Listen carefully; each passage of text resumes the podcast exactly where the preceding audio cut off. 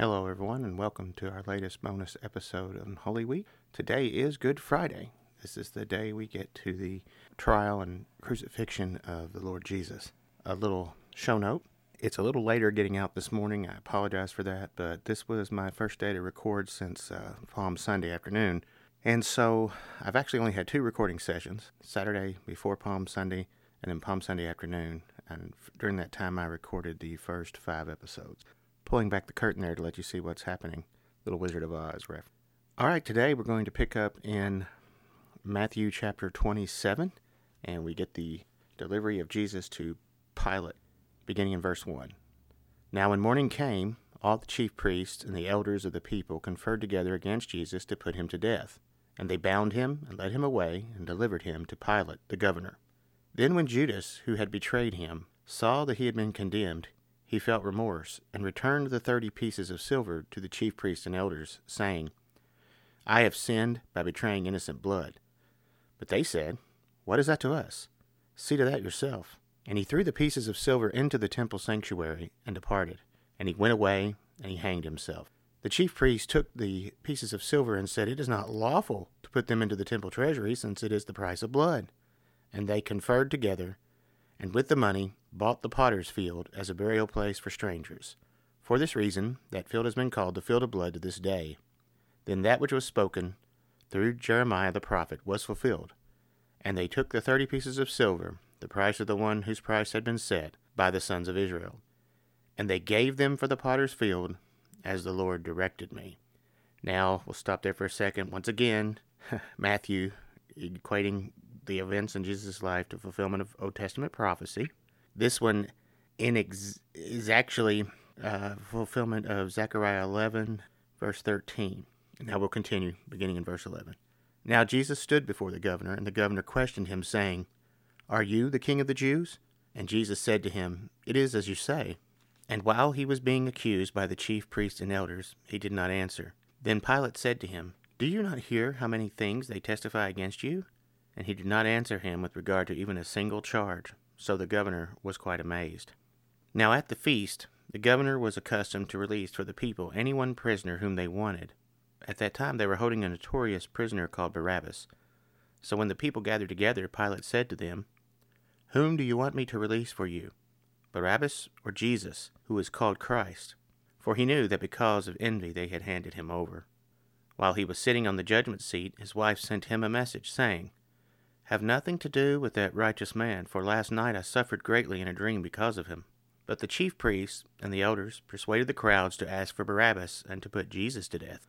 But the governor said to them, Which of the two do you want me to release for you? And they said, Barabbas. Pilate said to them, Then what shall I do with Jesus, who is called Christ? And they all said, Crucify him. And he said, Why? What evil has he done? But they kept shouting all the more, saying, Crucify him.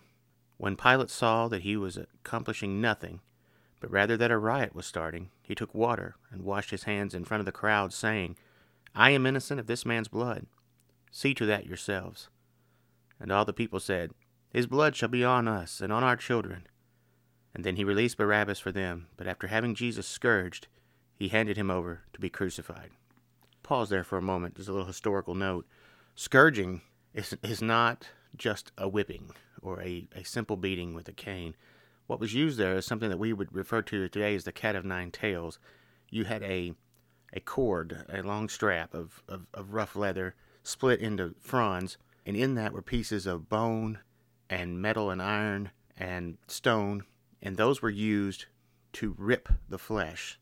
So as the lash would wrap around the body, the torso of the body, they would pull it back you've seen Indiana Jones films, right? You know what I'm talking about. How the lariat will come around, the the bullet will come around, say a say a tree limb, wrap around it, and then you swing across, right? And then when you get back, you have to pull a release on it, and it'll it'll it'll come undone. Well, this would occur on the human flesh, but because of all these little pieces that were sharp and jagged, they would get embedded in the flesh, and it would rip them open. Many people died from infection and fever from those open wounds in some cases, a scourging could be tantamount to a death sentence. So scourging was a serious was a scary, was a very serious criminal punishment. That alone was often all that was done because the scourging could result in death, if not immediately, then within a few hours or days.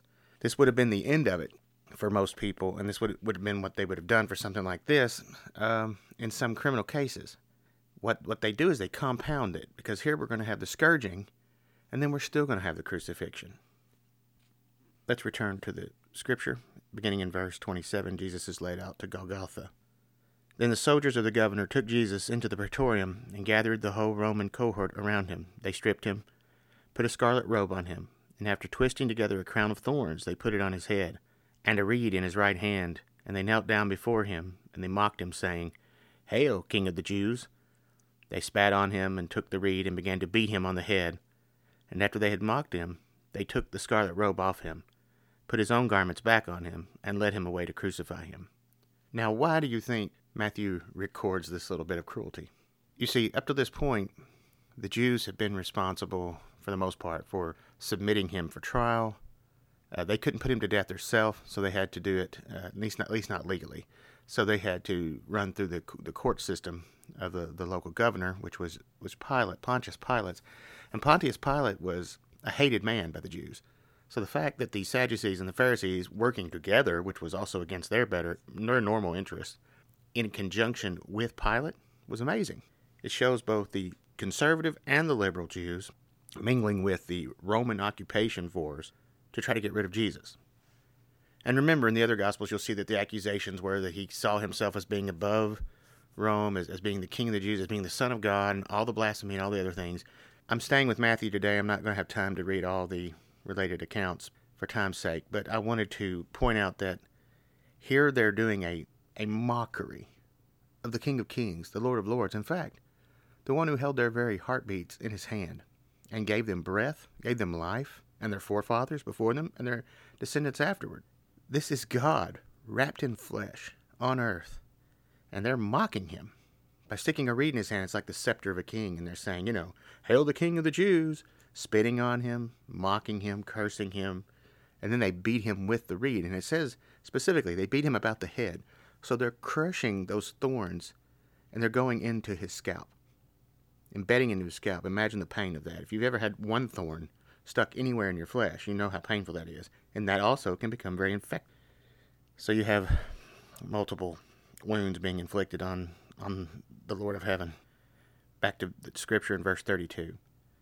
As they were coming out, they found a man of Cyrene named Simon, whom they pressed into service to bear his cross. And when they came to a place called Golgotha, which means the place of a skull, they gave him wine to drink, mixed with gall, and after tasting it, he was unwilling to drink. This is a mixture of a vinegar type substance. This would have been for pain. This was wine and vinegar. This would have numbed the pain, and it also would have been very bitter and sour tasting, and Jesus refused it. Most people would have accepted it, but he took the pain. Now, verse 35.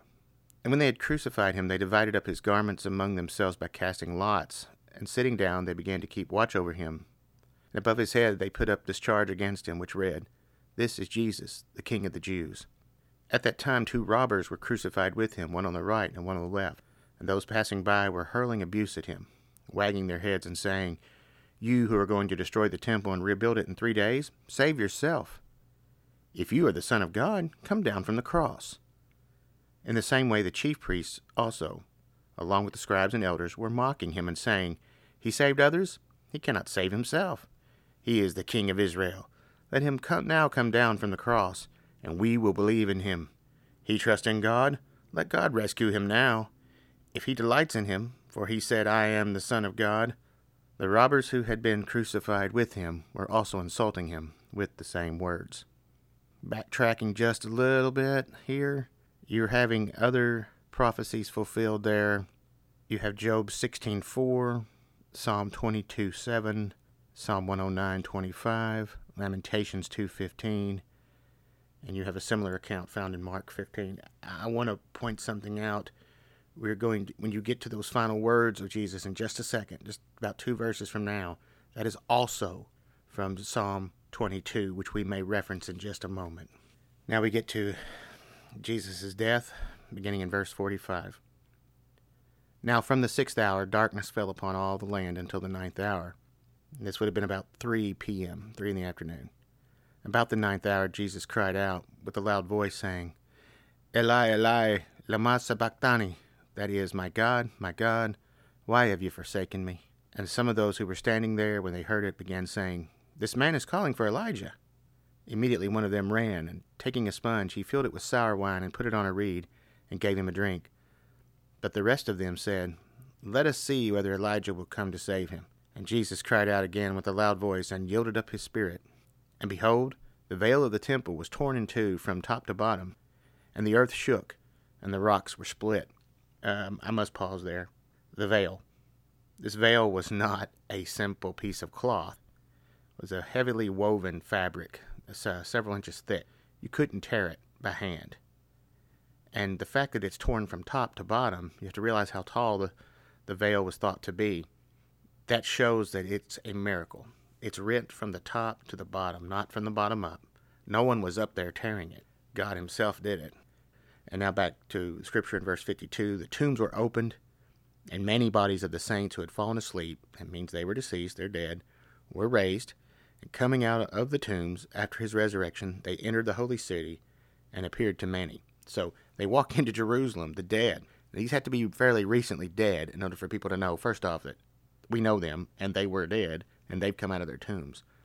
So imagine this. And it says they were the saints, so these are the true believers, right? So these are these are godly Jews who had been in in faith with in, in faith and in covenant with Yahweh, and they get to see these events. They walk in during this time. Imagine the horror for some of their family members. And how do you explain that? There's no other explanation for it than this truly was Christ. He was the Messiah. And by the way, Christ, Christos, Greek, it just means anointed one. It's the same as Mashiach or Messiah in Hebrew. 54. Now the centurion and those who were with him keeping guard over Jesus, when they saw the earthquake and the things that were happening, became very frightened and said, Truly this was the Son of God. Many women were there looking on from a distance who had followed Jesus from Galilee while ministering to him.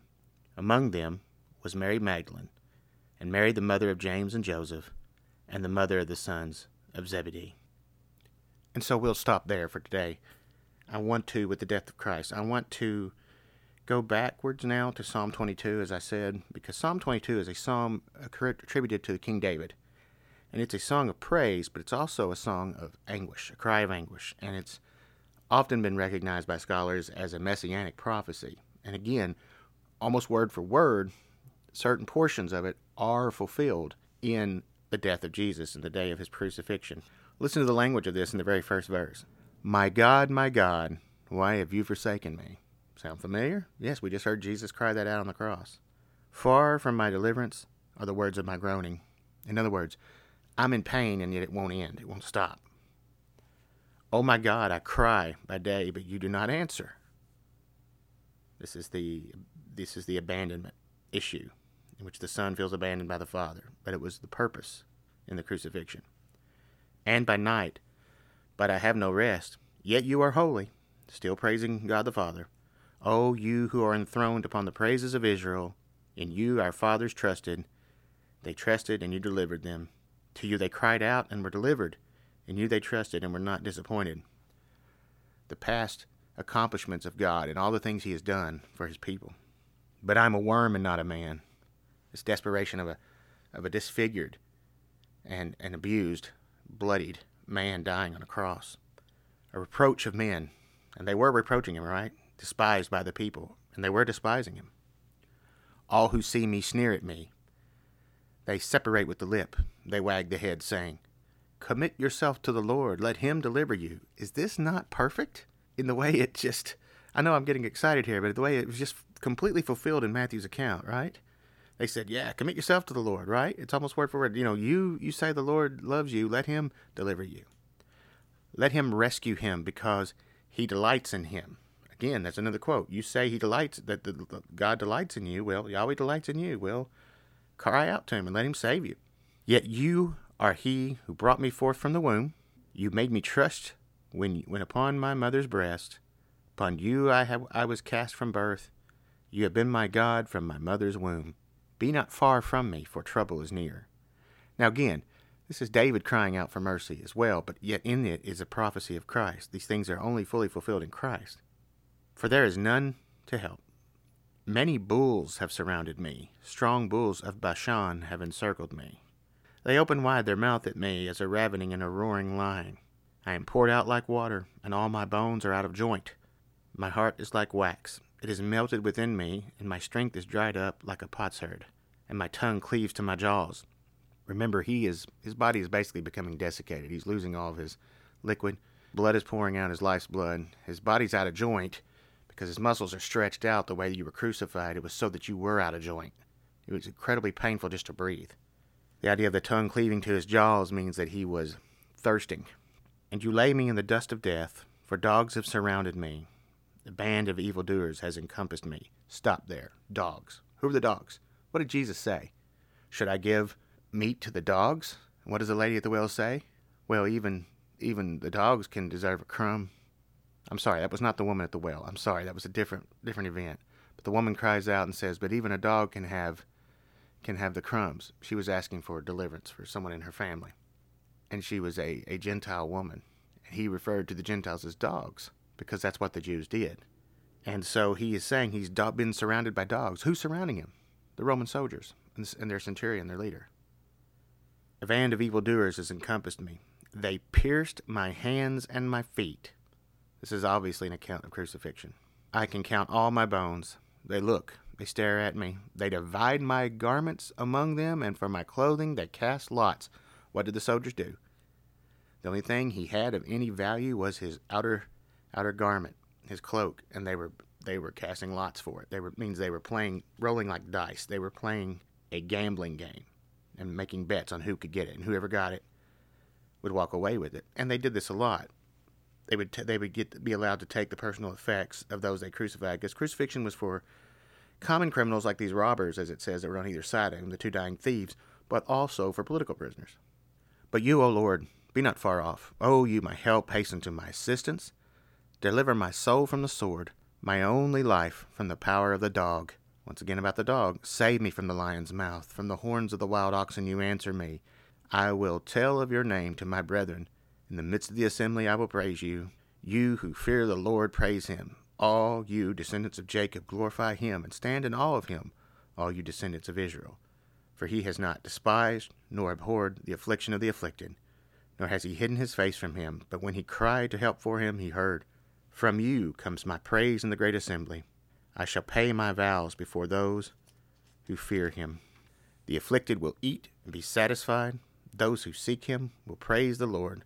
Let your heart live forever. All the ends of the earth will remember and turn to the Lord, and all the families of the nations will worship before you. For the kingdom is the Lord's, and he rules over the nations. All the prosperous of the earth will eat and worship, and those who go down to the dust will bow before him, even he who cannot keep his soul alive. Posterity will serve him. It will be told of the Lord to the coming generation they will come and will declare his righteousness to a people who will be born that he has performed it. Dude, there is I used colloquialism there when I said dude. Sorry, showing my my 80s generation right there. Uh, guys, that's I sorry I got excited. That that's good stuff, man. That is fu- uh, some of that is yet to come. That is still future. What he's seeing in the future is all the praises that will come to the Lord because of this. All the people. It says to a people who will be born. He's, this, he's looking to the future, those that are going to come in through Christ and be saved. That he has performed it. Everything is of, of God. It's, none of it is of us.